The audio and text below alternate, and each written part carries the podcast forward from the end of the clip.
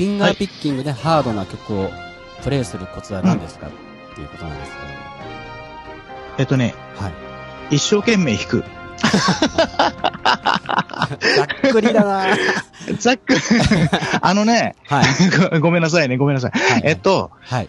えっとね、ピッキングスピードが大事。ピッキングスピードがピッキン大事。グスピードその、触れている時間、弦に触れている、っている時間が短ければ短いほどいい。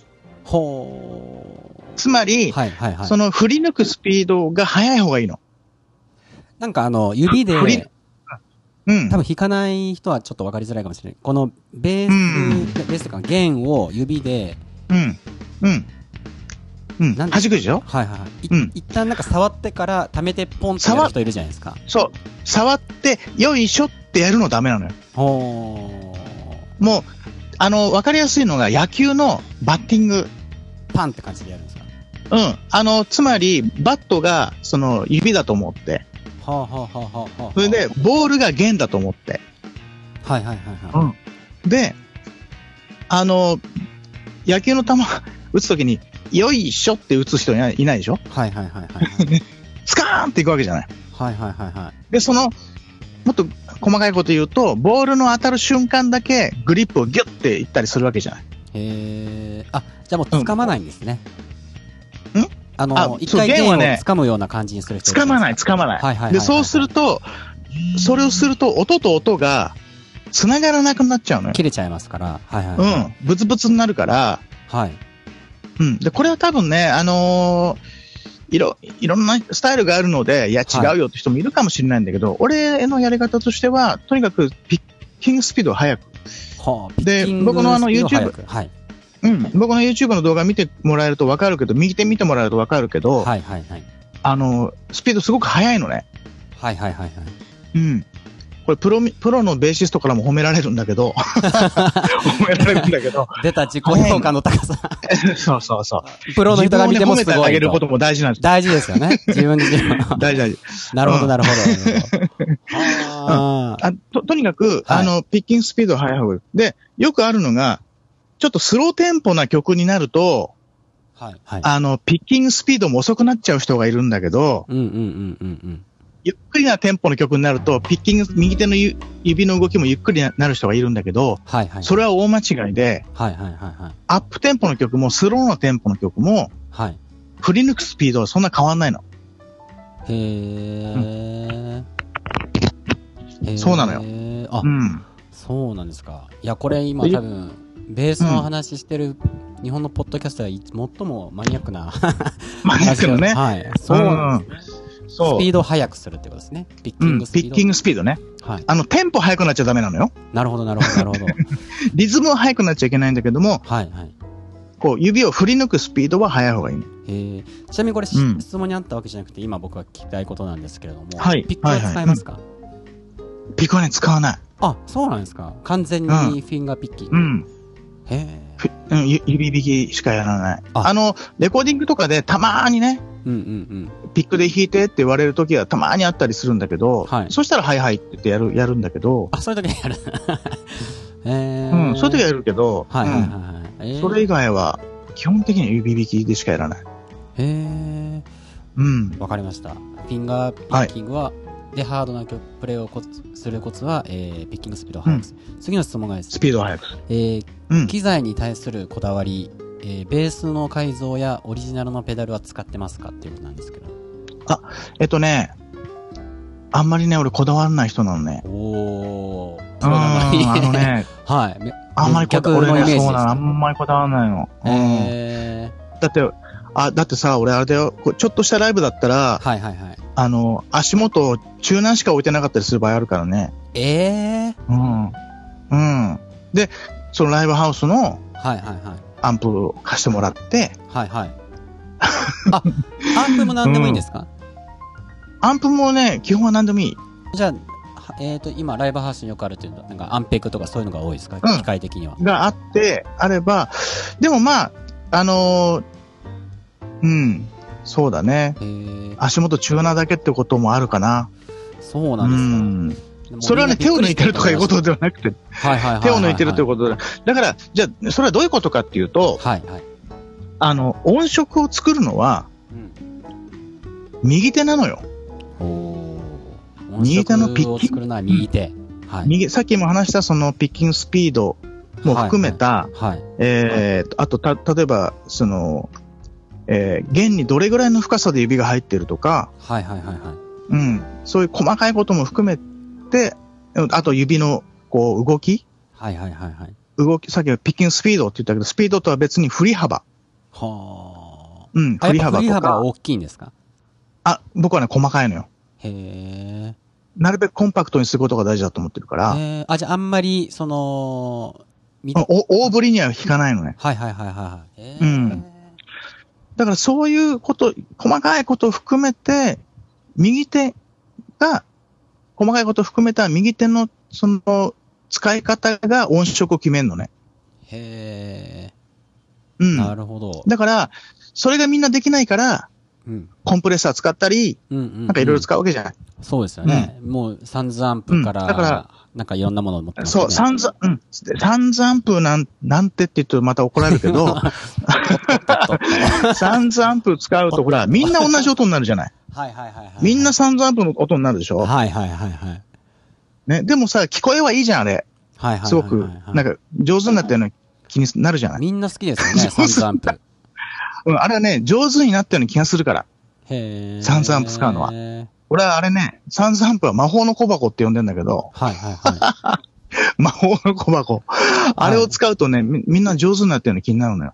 い。へえ。う。ん。だから、あのー厳密に言えば、アンプに直で、自分の理想の音が、音が、あの、出せるようにならないとダメなのね。ちなみに、あのーアンペグは好きですか？アンペグはね、はい。あのーうーんとね、ものによるんだよね。アンペグはね。何でも選べるとしたら、どのアンプが好きなんですか？えっとね、やっぱり古い方がいいかね。アンあ、ペグはね。そうなんですか。あ、あ、アンペグは。うん、昔の、はいうん、はい。へ最近のね、SVT、ん3 Pro はいはい。とか、ちょっとたまに扱いにくいなってちょっと思う時があるかな。正直言ってね。。ちょっとその機種にもちょっとよるんだけどね。はいはいはいうんペダルは、今ちなみに、うん。全く使わない。ペダル？好きなものとかないですかなんか？えっとね、でも基本的に今、えっ、と、さっきもちょっとあの話で、ズーム。違うズームだけど、あの、ズーム。ローラー、うん、あのメーカーの方のズーあ、ムね。メガ、はいはい。うん、ズームの、はい。えっ、と、B3N っていうのを使わせてもらっていて、うん。で、そこの中に、えっ、と、プリアンプが、あプリアンプのシミュレーターが入っていて、その中の一つちょっと使わせてもらってるかな。うん。だから足元でちょっと自分の音を作って、で、はいその作った音を、えー、その実際のアンプに送っているっていう状況かな、今は。あじゃあ、あんまり忙しく踏む人じゃないんですね。うんうんあんまり忙しく、そのあ、足元を踏んだりするタイプではないっていうですね。あんまりそういうの、うん、使わない。使わない、使わわない。なるほど、うんなるほど、なるほど。昔はね、はい。いっぱいこう足元にいろいろこうわーって置いてたけど、はい。うん。だからそれは必要があったから置いてあったわけで、はい、はい、はい、はい。はいうん。最近はね、あんまり、うん、そういうの使わなくなっちゃった。うん。足元はすごくシンプル。すごくシンプル。うんもうない時もあるっていうことなんですね。そう。チューナーしか置いてない時もある。あ、チューナーだけを。なるほど。ありがとうございます。うん。そしま次の質問、ちょっと多分マニアックな、この人絶対、はい。寺澤さんのファンなんですけど、うんうんうん。えー、寺澤さんイコール、うん G&L のイメージがありますが、なぜですか、はいはいはいこだわりがあるのですか ?L2000 モデル、うん。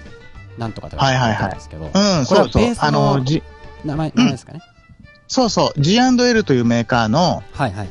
えっ、と、それはね、あの、G&L の L は、はい。えー、レオフェンダーの L なのよ。レオフェンダー。レオフェンダー。はい。フェンダーってメーカーがあるでしょ？はいはいはいはい。で、フェンダーの社長のそのレオフェンダーさんが、はい。フェンダーを辞めて、はい。その後ミュージックマンっていう会社を作るわけ。ほうほうほうほう。うん。で、そのミュージックマンも辞め、はいああ、そうです、そうです。で、そのミュージックマンも辞めた後に作った会社がその G&L なの。そうなんですか。うんそう。だから、ミュージックマンのベースの後継機種みたいな感じなの。僕が今使ってる L2000 ってやつはね。進化版みたいな感じですか進化版みたいな感じ。アメリカのブランドですかこれは。アメリカのバンド。うん。へー L はレオ・フェンダーで、はいで、G、G はあのジョージ・フラートンっていう人。はい。その二人で立ち上げた、あの、会社でね。はい。だから、はいはいその後、その後、あの、レオ・フェンダーは亡くなってしまうんだけど、うん。だからフェンダーが最後に作ったベースなんだよね。知らなかったです。え？で、これはどうしてそれが好きなんですか？これはね、はいあのね、まあ、たまたまその、昔僕はね、そのススライ、さっきも話したスライというバンドをやってる頃に、はい。えーその頃最初はね、ESP だったの。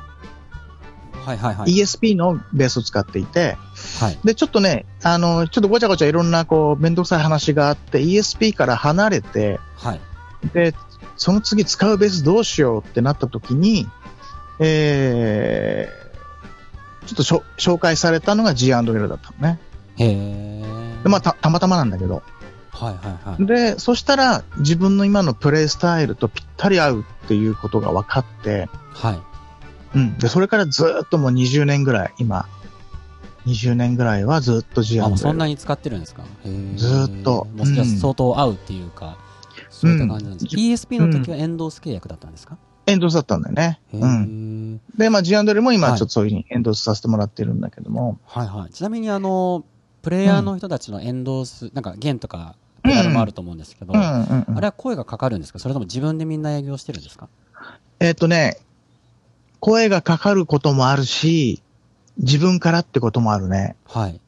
うん。だから僕が G&L になったのは、はい。その ESP 離れた後に、あー次のベースどうしたらいいんだろうってなってた時に、そのスライの、はい。えー、ドラマーの樋口宗隆というね、はい。あの、ドラマーがいて、で、はいその人が、えー、その G&L と親しくしてたので、はい。で、話をしてくれて G&L に。その方はもしで、かして紹介してもらう。ラウドネスというバンドの、あ、そう、ラウドネスのね、そう。そうラウドネ そうそう、ラウドネスのドラマーが、い一時期ちょっとラウドネスを辞めて、はいはいはい。で、スライというバンドを始めて、僕もそのバンドに加わったんだけど、はい。そう。で、その、樋口さんから、ちょっと紹介してもらったってこともあるし、ものすごい話をしてますね、今。で、はいうん。で、あと、あの、弦に関しては、僕からだったかな、メーカーに電話して。そう。弦もそういう。のを使ってるんですか？うん、今僕ダ、ダダリオ、ダダリオというメーカーを使ってるんだけど。わかりますわかうん。ります。うんもうエンドース契約でやってるんですか？そうそう。うん。やらせてもらってる。もうすべてがシンデレラストーリー。そうですか。へーなんか。ね、そうだね。恵まれてるよね。あそうなんですか。すごいですね。え、この L2000 って何ですか？L2000 っていうのは、その、い僕はその G&L というメーカーの、メーカーが作っているベースの一つの機種。あ、あー、なるほどなるほど。うん機種の名前。うん。はいはいあの、ストラトとか、そういうレスポールとかそういう。とか、そうそうそう。そうう、んレスポールとかそういう名前。そ、それと同じことですね。へー。うんで、とてもね、パワーのあるベースで。はいはいはい。うんちょっと関係ない質問なんですけれども、うん。はいはいはい。いいですよ。はいはい。うんあの、例えば僕、ガンズローズが大好きで、うん。はいはいス。ラッシュが好きでレスポールとか使ってたんですけれども、はい。で彼も基本的にはずっとレスポールとか、レスポール。うん。で、まあ、あのービリーシーンだったらずっとヤマハとか、やっぱ一つのものをずっと使うのは大切ですか？それともやっぱエンドース契約があるから、使わなきゃいけないとかそういう感じなんですか？ミュージシャンやっぱどだから、一つのものを使って、この人イコールこれっていう風に見せた方がいいんですかね、うん。まあ、あの、いろいろあの、考え方もあって、僕は今一緒にやってる、さっきも話に出た野村義雄さん。はいはいはいはい。よっちゃんは、そう、エンドース契約一切受け付けない。いろいろ使ってますよね。あ、本人が嫌だいろいろ使ってる。へー。そう。だから、あの人は本当ギター、ギターが大好きで、はいはいはい。その、いろんな子たちを使いたいってことなんだよね。うん。だその、いろんな楽器にいろんな個性があるわけじゃない。はいはいはいはい。ね。だから、この曲を弾くときは、ここの子にお願いしよう。この曲を弾くときはこの子にお願いしよう。っていう、それは彼なりのその音楽に対しての、音楽に対して、あと楽器に対して、ギターに対してのこだわり方なんだよね。だからそういう人は一つの自分、うん、一つの、あの、楽器に固執することはないんだよね。へえ、面白いですね。うん。だ僕なんかさっきも言ったように、あんまりそういうこだわりがなくないので、あ、そうなんですか？あのはいうん。と、とりあえずいい音してくれればいい。その自分がかっこいいと思う音が出てくれたらそれでいいへえ。っていう考え方なので、だから僕は今 G&L 一本で言ってるのね。なるほど。あ、最近ちょっとあの、はいアリアプロさんにもちょっとあの、提供してもらったりもしてるんですけどね。アリアプロ2っていうね。そうなんですか。えー、最近はもう一つね使ったり。うん、もう一つね、語源ベースをちょっと提供していただいたりもしてるんですけど、うん。へえ。そう、だからまあそういうのもね、は考え方は、それぞれの考え方だと思うね。はいはいはい。でちょっとひどい人になると、その、例えばそういう、ね、え、エンドス契約があるのに、はい。他のメーカーを堂々と使ったりする人もいるし、うんちょっとそれはね、どうかなと思うけれども、まあなんか、まあ、人それぞれのこう考え方、やり方があって、う。うんんはいはい。一概にこうあるべきっていうのはないかもしれないね。うん。へうんえ。。なるほどなるほど。ありがとうございます。うん。はい次。の質問がですね、えーストレッチ方法とかありますかってことなんですけど。ストレッチ？はい。指、左手の？多分、これはライブの前の、あの、あ、体？あ、多分ゆ指ですね、多分。指？はい。あのね、ややらないですか俺、本番前、よくあの、本番前みんな楽屋でこうギター弾いたり、ちょっと手慣らしみたいにし,、てる人多いじゃない？はいはい。声出して。俺一切やらないの。嘘一切やらないの。嘘一切やらない。寺澤さん、全然普通じゃないですよね。全、あの、うん、なん多くのかね人の、真逆を俺、言ってますね。はい。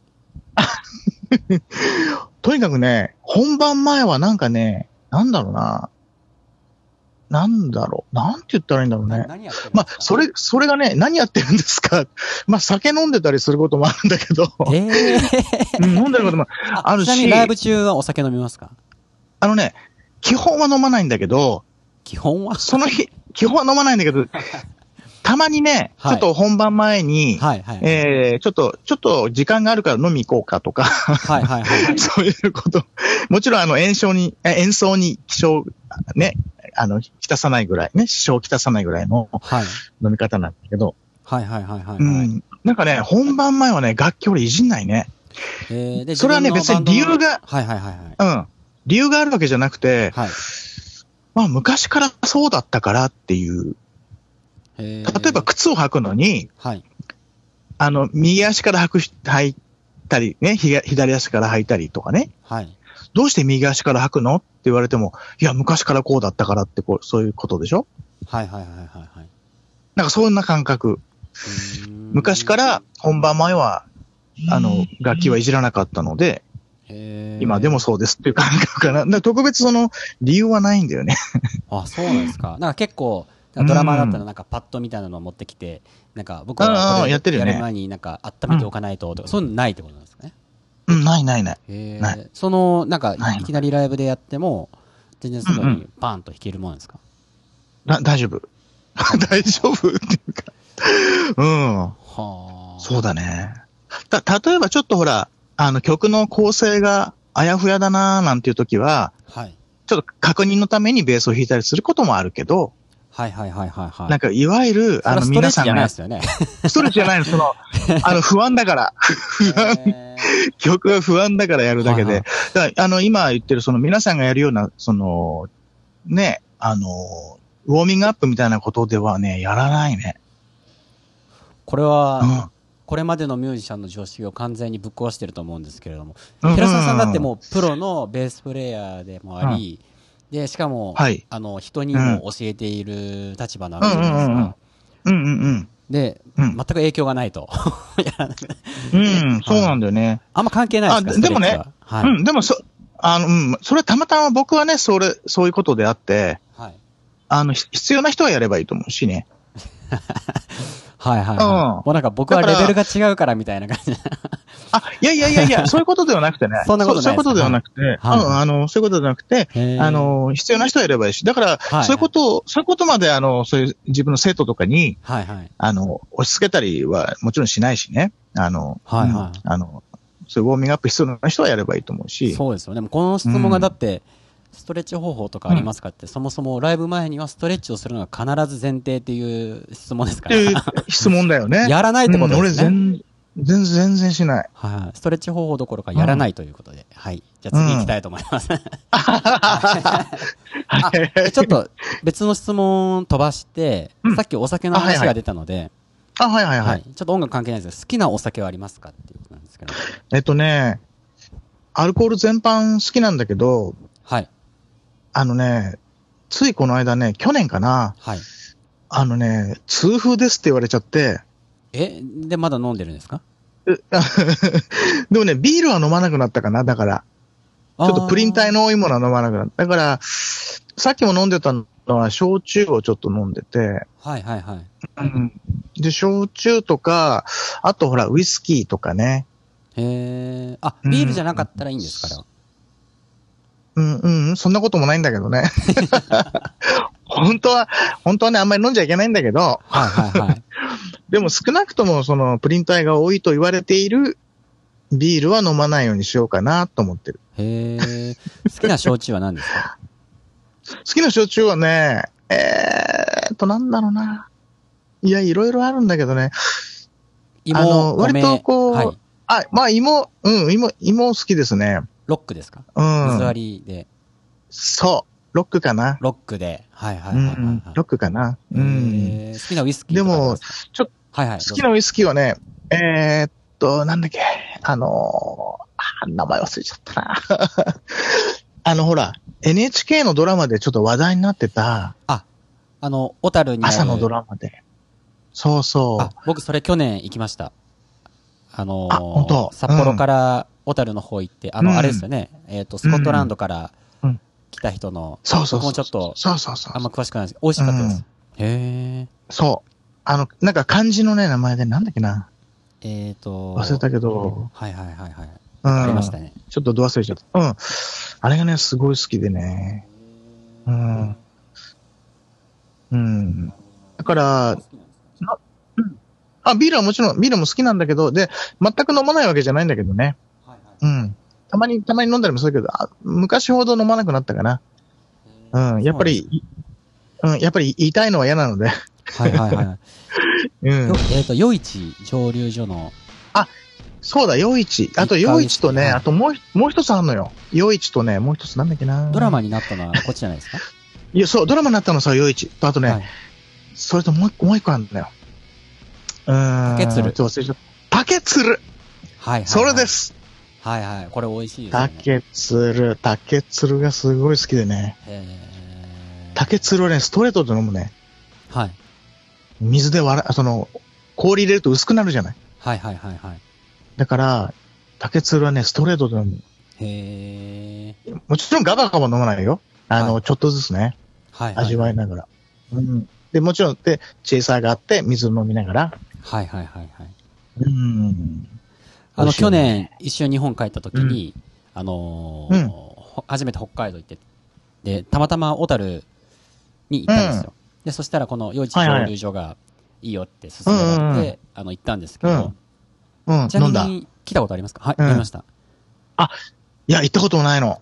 これ、絶対とない。に、あのー僕、はい。うん。ウイスキー好きの人は100%、僕、ウイスキーそんなに飲まなかったんですけど、うん。最初この蒸留所をなんか見学して、うん。で、最後になんか蔵みたいななんか洞窟みたいな場所で、あのー飲まさせてくれるんですよ、や安く。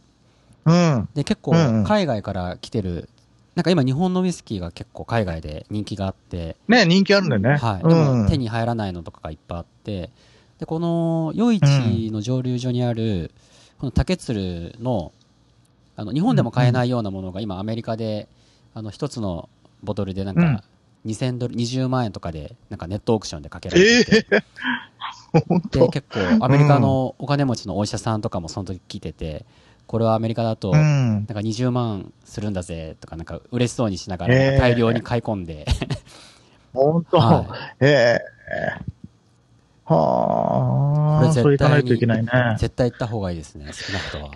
うん、来月ちょっとね、北海道スタートのツアーがあるので、まさに、ちょっと、ちょっとそれ、ちょっと行ってみようかな、調べてみようかな。はい。うんもう、あの、お体にだけはくれぐれも気をつけて。あそ、そん、そんな飲みすぎ、あ、飲み、あ、でもね、はい飲んじゃうかな。いやすごく美味しかったですよ。あの、日本でも本当飲めないのとかいっぱいあったんで。うん。ちょっと音楽の話戻りまして、はいはいはい、はい。えー、はい。あ、これは、質問じゃないですね。ギリギリチョップビリーシーンより寺澤さんの方が好きですっていう。はい。あら、ありがとうございます。はい はい。えそう言ってくださる方がね、あのたくさんね、いて、本当に嬉しいなと思うんですよ。はいはいはいうんはいはいはい。だって20年前でしょ？はいだいたい18年ぐらい前、はいうん。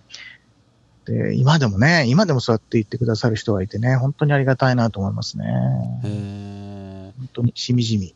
うー。んはいあの頃あの、あの気持ちでレコーディングに挑んでいってよかったなと思はいはいう。負けねえぞっていうね。逆に、その、でも、うん寺澤さんとう、ん。こういう形にこの曲がなってなかったら、その後、あのーうんビリシーンとなんかやるきっかけとかなかったかもしれないですもんね、もしかしたら。なかったかもしれないね。うん。うん。でもね、くしくもね、その最近ね、えっ、と、浜田真理さんのはい。アルバムでね、一緒になったの。ビリー・シンと。え、ベースっていうのははい。うん、あの、まあ、いもちろん一緒に弾いたってわけじゃなくて、あの、一つの、マリさんのアルバムに、ベーシストとして僕とビリー・シーンが参加したのね。へー。うん。だからクレジットに、ベースプレイヤー、ビリー・シーン、寺沢功一ってこう名前が並んだのね。へー。だからそれはね、すごく嬉しくてね。それはなんていうアルバム名ですかね？えーと、ファンタジアかな？フファンタジアうん、浜田麻里さんの一番新しいアルバムかな？一番新しい。アルバム。うん、ファンタジアだったかな？うん。へー。あ、そうなんですか。あと、リーランド・スクラーっていう、トトとかをね、やってたベはいーシスト。も一緒に。えー。うんそう。この方々とね、名前を並べることが、な 並べる日がやってくるとはね、うーん、本当に嬉しいなと思って。うん。ちょっと関係ないんですけれども、はいはい。うん。あの、僕はピック引きのダフ・マッケイガンが好きなんですけれども、はいはいはい。彼は寺澤さん的にはどうですかね？いや、めちゃくちゃうまいと思うし、あ、そうなんですか？うん、めちゃくちゃうまい。で、そのピックのやっぱりそのコントロールが素晴らしいですよね。へー。うん、音の粒立ちとか、はいはいはい。うん、そのベースの鳴らし方、ピックでのベースの鳴らし方をもう本当完璧に分かってるって感じがする。へー。そのピックの弦、ピックが弦に当たる、この当たる当て方とかね。はいはいはいはい。うん。あ、のーちょっとこう角度が、ピックのね、角度がつくとちょっとこう、しっかり音が出なかったりとか、うんうんうん、するんだけど、すべての音に本当きちんとピシッとピックが弦に当たってて、うん。はい。もうそれ音聞くともわかるのね。へー。きちんと正確に当ててるなと思って。あ、そうなんですか。あんな低く構えてるのに。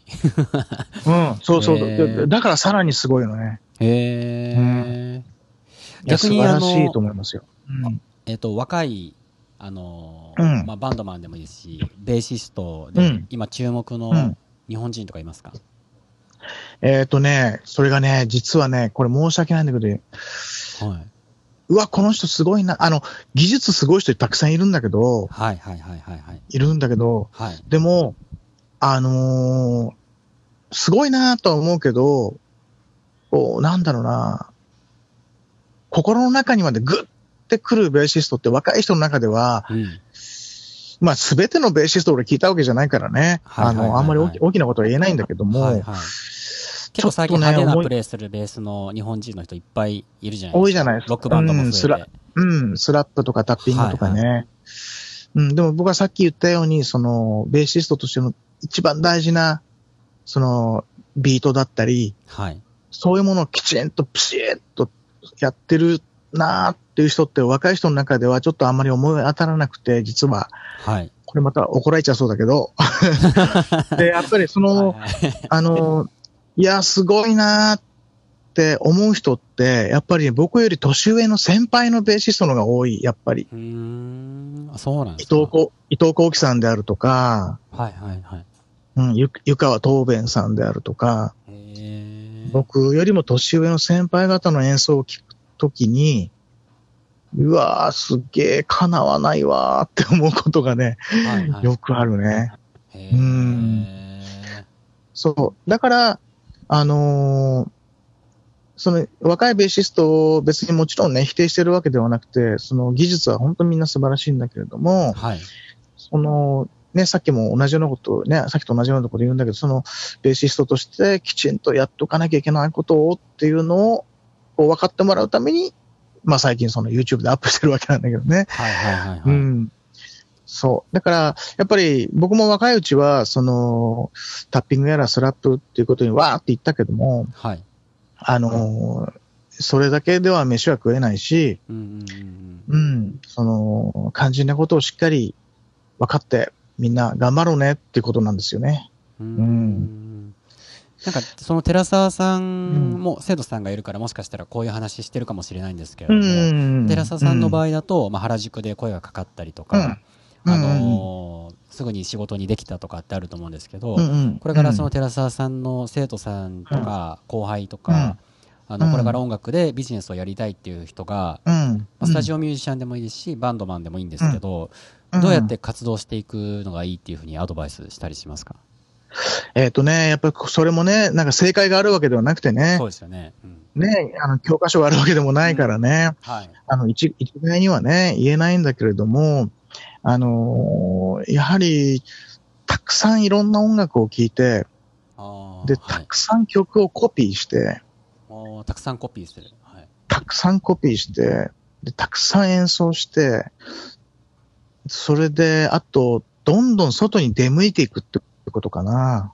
へーうん。家のね、自分の部屋でずーっと練習ばっかりしていてもはいはいはいはいはい。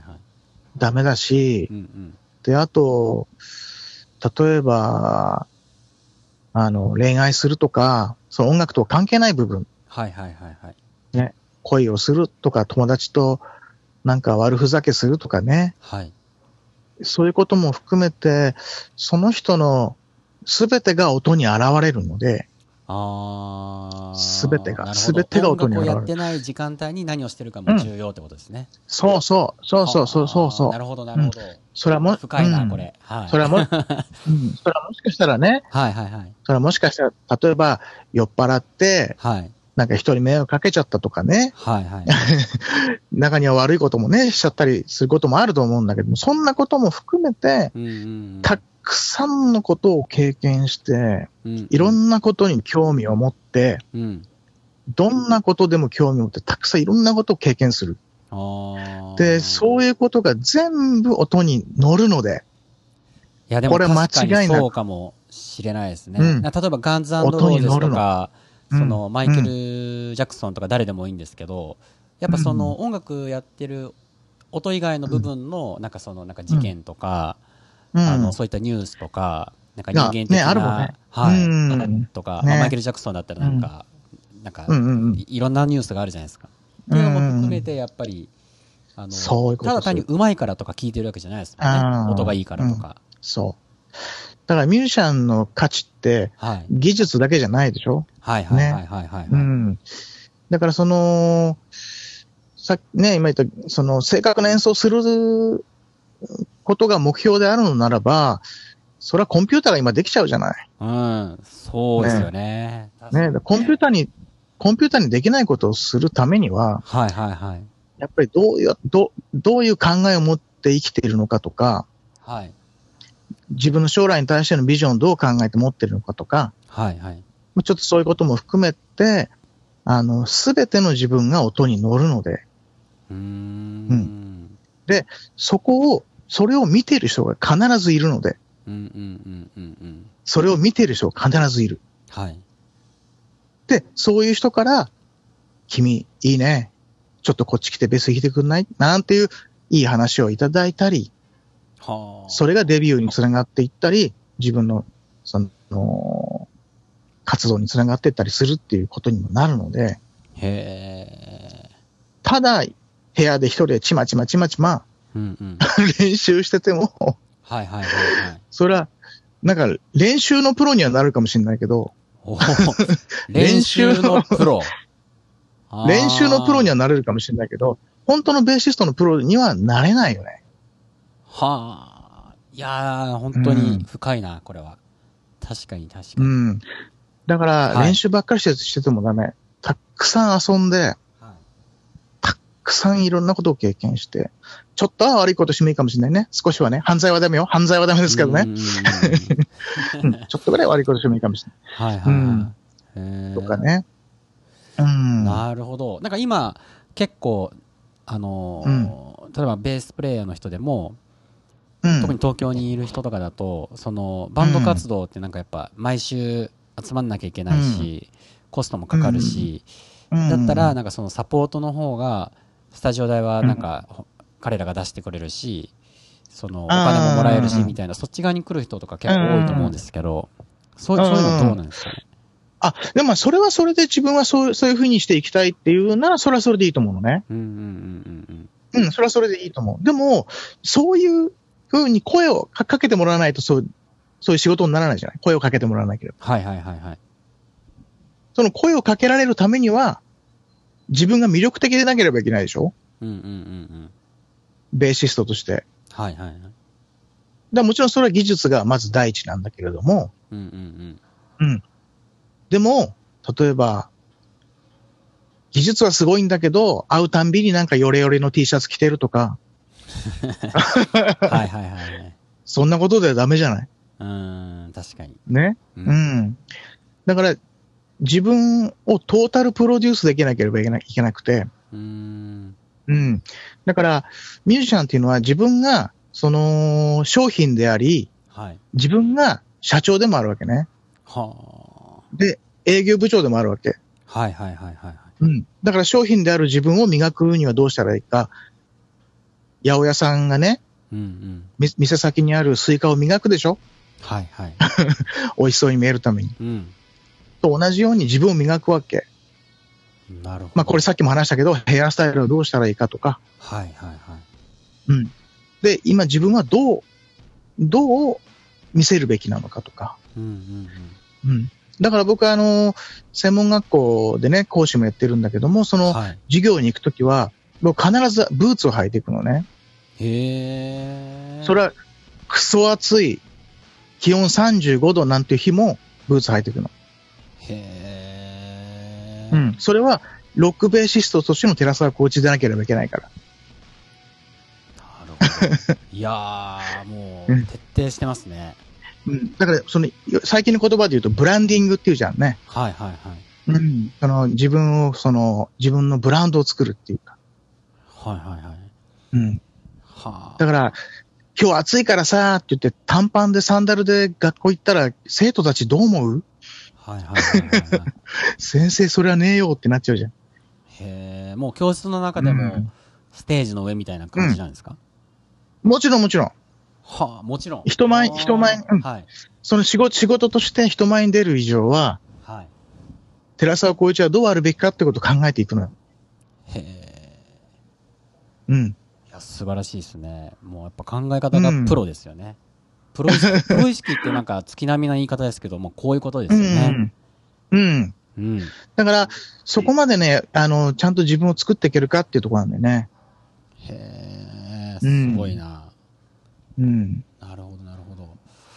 これ最後の質問なんですけれども、はいはい。はい。えー、寺澤さんの今後の活動はうん。何ですか？みたいな。えっとね、はい。あのーまあ、あの、今やってることをずっとこうやり続けていくことになるのかなと思うんだけれども、はい。あのーまあ、そのさっきも言ったその更新の指導、えー、し尚美学園のその専門学校としての講師としての仕事と、あと自分のスクールとしての仕事、それから、えー、まあ、ロックベーシストとしての自分のバンド活動。うん。はいはい。っていうことになるとは思うんだけどね。うん、なるほどまあ、相変わらずってことになると思うんだけどね。で、あとは、えーっと、ちょっとね、最近ちょっとやらなくなっちゃったんだけど、はい。えー自分のスクールとしてのイベントで、はい。えーっとね、キック・ザ・ボーダーラインっていうタイトルのイベントをやってたのね。はいはい。それは何かというと、プロミュージシャンとアマチュアミュージシャンの垣根、ボーダーラインを蹴飛ばそう。キック・ザ・ボーダーラインっていうね、へえーテーマで、プロミュージシャンとアマチュアのミュージシャンが一緒に一つのライブをやろうっていう、そういうイベントをちょっとやってて、で、はい。似たようなイベントはね、いろんなところでやられているんだけれども、はい実はね、はい。でもそういうちょ、ちょっとしたセッションではなくて、一つのこうショーとして、はい。あの、作り上げる、そういうイベントなのね。だから、誰でも参加できるじゃなくて、僕が必ず審査して、はい。ダメな人を落とすのよ。へえ。技術、技術がない人はごめんなさいねって、もっと、もっと頑張って練習してきてねって。断るのそれは東京でだから技術のある。る、東京と大阪でやってたの。うん。だから技術のある人しか選ばないし、アマチュアの人はね。うん。で、プロミュージシャンも、あの、ちゃんとしっかり名前のある方々をお呼びして、はい。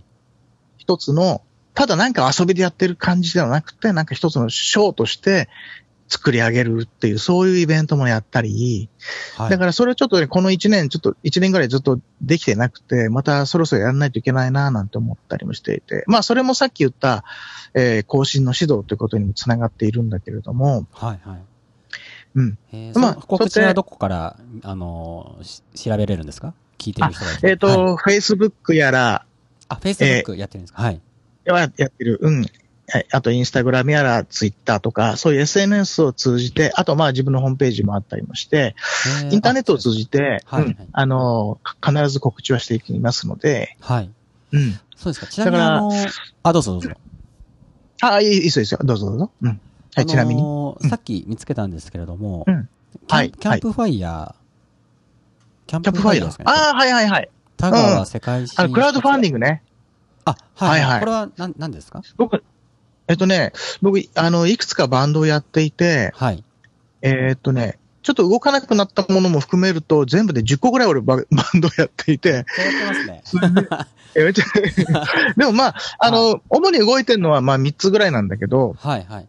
で、その中の一つに田川というバンドがありまして、これバンド名なんであすか？の、バンド名、そう、バンド名田川。はい。えっと、ギタリストの田川博明くんの名前なんだけれども、あ、はいはい。えー、盲目のギタリストでね。へえ。うん。そうなんですかあのね、、今一番新しく YouTube に上げた、あの、僕のチャンネルで YouTube を、あの、その、ライブのリハーサルの模様を上げているので、はい。あの、ぜひ時間があるときちょっと見ていただきたいんですけど、はいはい。うんあの、うん。で、ぎあの、盲目のギタリストで、で、その彼と僕がベース、それからドラムが長谷川浩二という、えー、アルフィーをずっとやって、20年ぐらいやってたドラマーがいるんですけどね。へうえ。で、その3人でやってる田川という、あの、まあ、いわゆるボンジョビみたいな。なるほどなるほど。バンヘイレンみたいな感じの。そう、バンヘイレンみたいなはいはい。名前をバンド名にしたい。へで、ーそれで、はいまあ、かねてからね、僕とコウジ君、ドラムのコウジ君、二人でね、このバンドは世界行けるだろうっていう話はしていたんだけど、ええそ、そうんんなすごいあるはい。うん、ある外部から、はい。ちょっと実際世界へ行きましょうよと話をいただいて、はい。で、行くにはね、ちょっとお金も必要なので、はいはいはい。でその資金集めとして、クラウドファンディングで、はい。ちょっと資金集めしませんか？っていう話をいただいて、ああ、いいですね、となって、すごいですね。目標金額60万円で、現在の支援総額83万3000円。うん。超えてるじゃないですか。そう、そうなんですよ。超えちゃったんですよ。本当皆さんのおかげで本当にありがたいなと思って。すごいですね。で、それでその第一弾として、来年の1月にタイへ行って、はいはい。タイ。うん。で、タイでちょっとライブやってこようということになったんですね。バンコクですか？うん。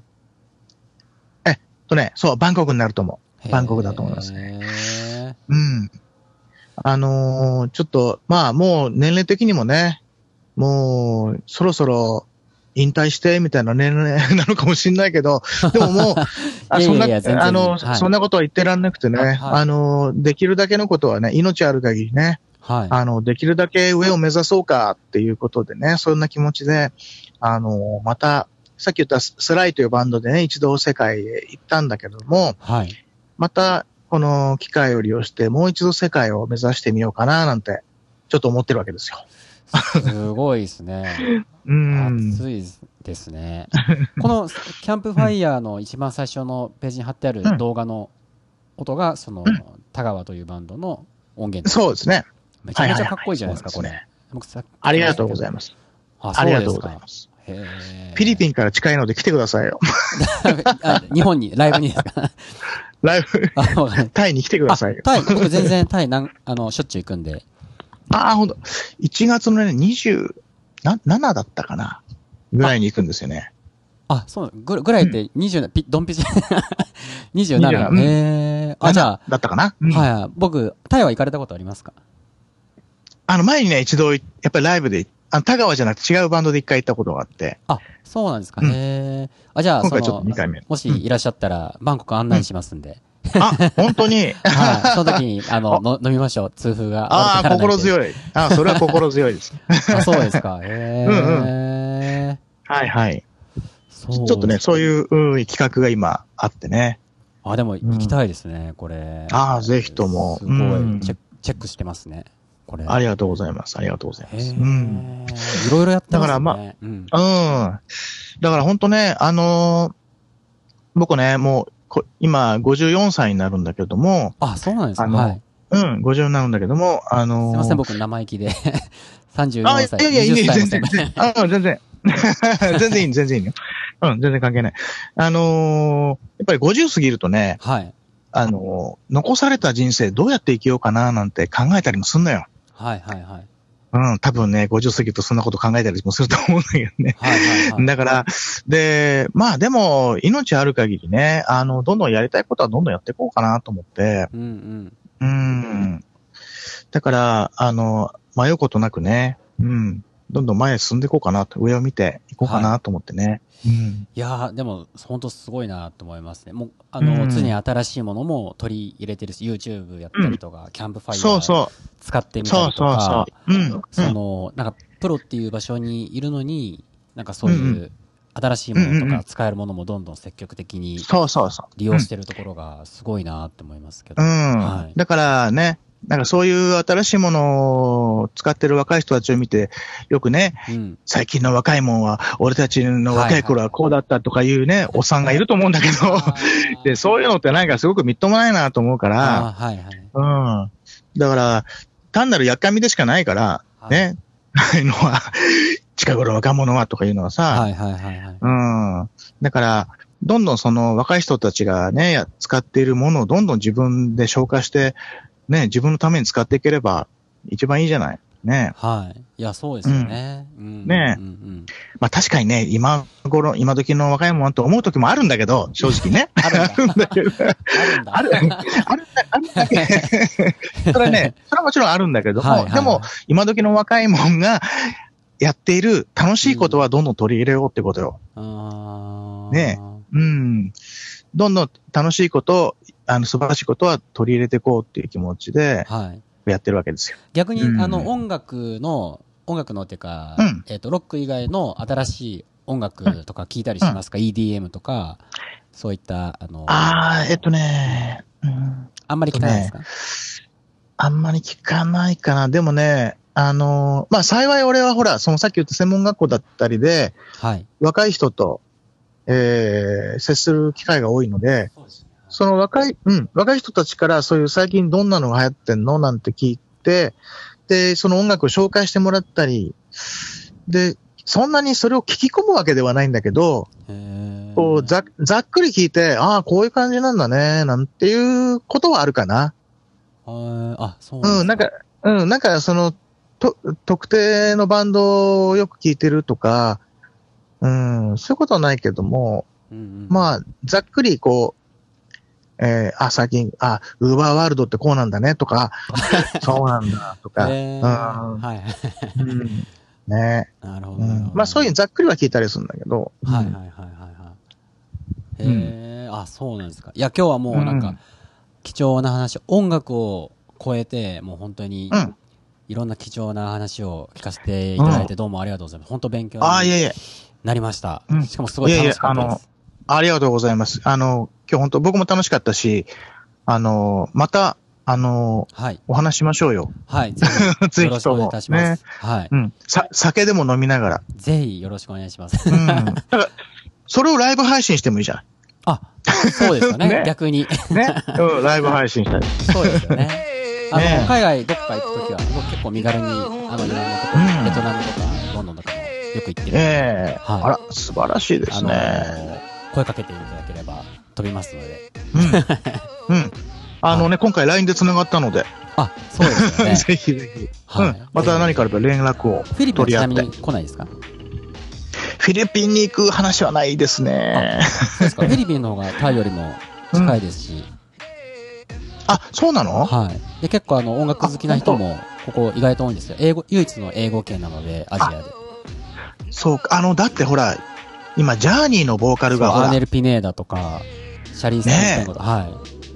そうだよねそ。うなんですよ。すごいみんな上手いですよ、こっちの人たちは。そうだよねた。だカバー、コピーですけどね。あの、自分たちで作ったりはしないんですけど。あ、しないんだ。はい。うん。あ、じゃあちょっと、だからそのさっきの世界し、田川のね、世界進出ってことが始まるので、はい。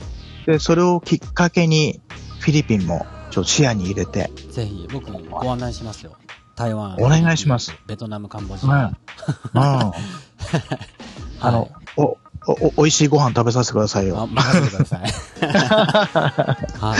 うんお。待ちしてますので、はい。はいはい、わかりました。はい。今日は、あのーは素敵な話をどうもありがとうございました。いえ、こちらこそ楽しかったです。Yeah, no, no,